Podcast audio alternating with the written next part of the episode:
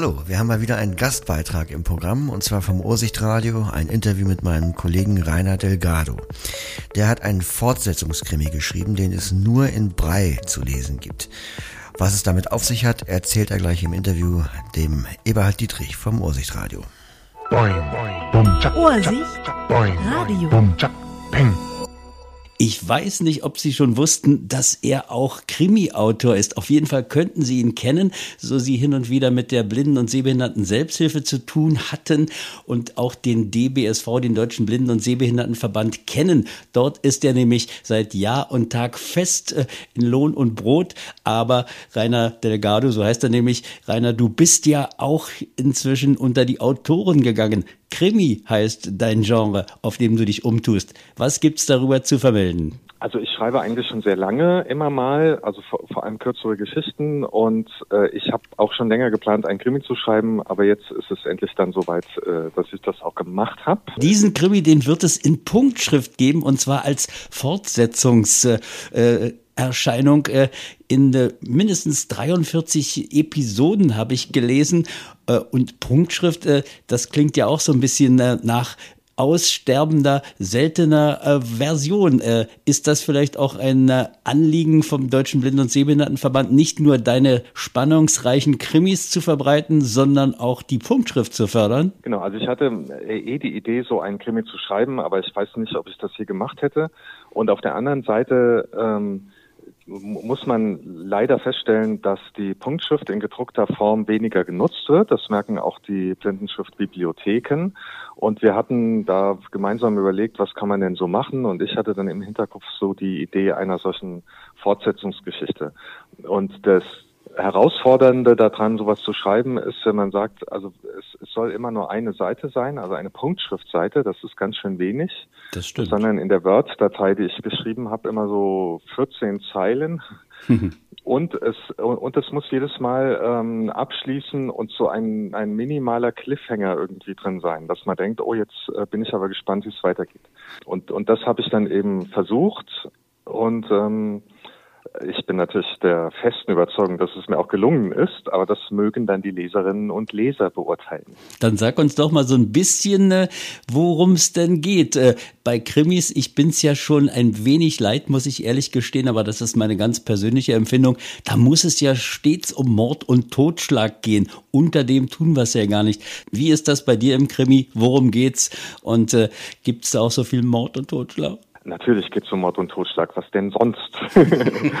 ähm, aber die, die Morde, die da passieren, die, die werden nur sehr am Rand gestreift. Ähm, also die, die Idee zu diesen, äh, also irgendwie so eine Geschichte in dieser Art äh, zu schreiben, äh, kam mir dadurch, dass meine Eltern inzwischen auch schon ein bisschen älter sind und leider beide Demenz haben, und dass das natürlich irgendwo schlimm ist, aber auf der anderen Seite, es ist manchmal auch lustig. Also wir waren zum Beispiel im Urlaub mal einkaufen, und dann war im Einkaufswagen ein Paket Zucker, und ähm, also es war meine Frau, mein Sohn und meine, meine beiden Eltern, und niemand hatte nachher diesen Zucker gekauft. Mhm. Das, also es ist nicht alles schlimm, wenn wenn dieses Alzheimer auf einmal da ist, und irgendwie wollte ich das halt äh, mal verpacken in eine Geschichte, wo wo wo das auch einen Vorteil hat. Und Ähm, ja, und da gibt's eben diese, diese demente ähm, Oma im Altersheim, Altersheim, die von ihrer Enkelin besucht wird, und in diesem Altersheim geschehen dann diese Morde, und ähm, die Enkelin kann dann quasi mit Hilfe der Oma auch rausfinden, wer das war. Aber mehr darf ich jetzt nicht sagen. Du darfst. Das, das könnte ich nur Leuten mit Alzheimer sagen, die das dann bis zum ersten Kapitel, bis sie das in den Händen haben, wieder vergessen haben. Aber ich hoffe, dass es davon nicht so viele unter den Hörern gibt. Dann frage ich nochmal, wie kommt man denn nun aber dran, so man äh, Punktschrift lesen kann? Das sind ja leider inzwischen nur noch so fünfzehn, zwanzig Prozent der blinden und hochgradig sehbehinderten Menschen überhaupt. Vielleicht gibt es ja auch noch ein paar äh, Hobby-Leser, äh, die sehend sind und sagten, Blindenschrift finde ich ja ganz was Spannendes, was Herausforderndes.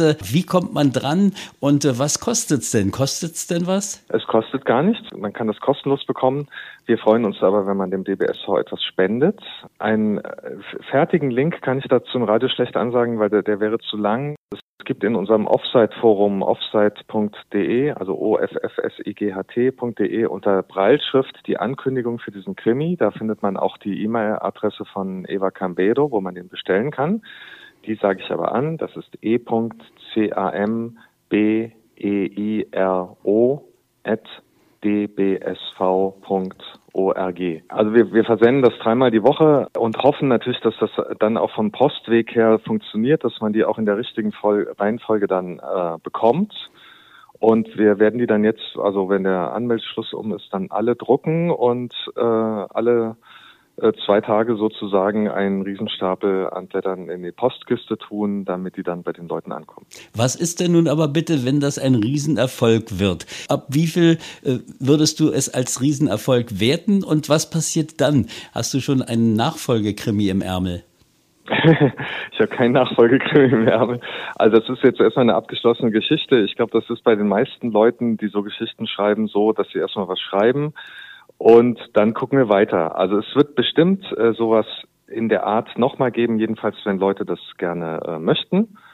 Ne? Also, also wenn es ein Erfolg wird. Also ich, ich finde, wir sollten zweihundert Leser haben. Und alles, was da drüber hinausgeht, ist äh, richtig super.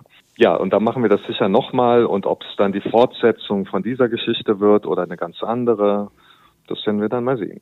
Und möglicherweise könnte man ja dann, wenn das mit der Punktschrift äh, durchgetestet ist und alle gut geübt haben, könnte man es ja dann auch noch an die Hörbüchereien weiterreichen als Hörliteratur? Mal sehen. Also diesen Krimi gibt's wirklich nur in Braille. Also den gibt's natürlich als Datei auf meinem Computer. Also, aber auch von meinen Kollegen hat es niemand äh, gesehen. Normalerweise gibt's alles nicht in Braille, sondern nur für die Sehenden. Und ne, wenn ich jetzt ins Restaurant gehe, habe ich da eine Speisekarte und wenn mir die keiner vorliest, dann äh, habe ich halt Pech. Und das hier gibt's echt nur in Braille. Und ähm, da, dabei soll's jetzt erstmal bleiben. Und was dann passiert, gucken wir noch. Liebe Hörerinnen und Hörer, Sie und ihr, ihr habt's gehört, der Rainer Delgado ist Autor, er ist der Einzige, der bislang jedenfalls weiß, wie sein Krimi, wie heißt er übrigens, dann ausgeht. Tod, Tod des Vergessens. Ja, und äh, somit würde ich unterstellen, so es keiner vergisst, äh, es zu bestellen, dann sollte er es tun beim Deutschen Blinden- und Sehbehindertenverband. Die Adresse, die sagen wir gleich nochmal. e punkt cambeiro at d b s v punkt org. Tod des Vergessens von Rainer Delgado. Und dann sage ich schon mal Dank. Danke auch.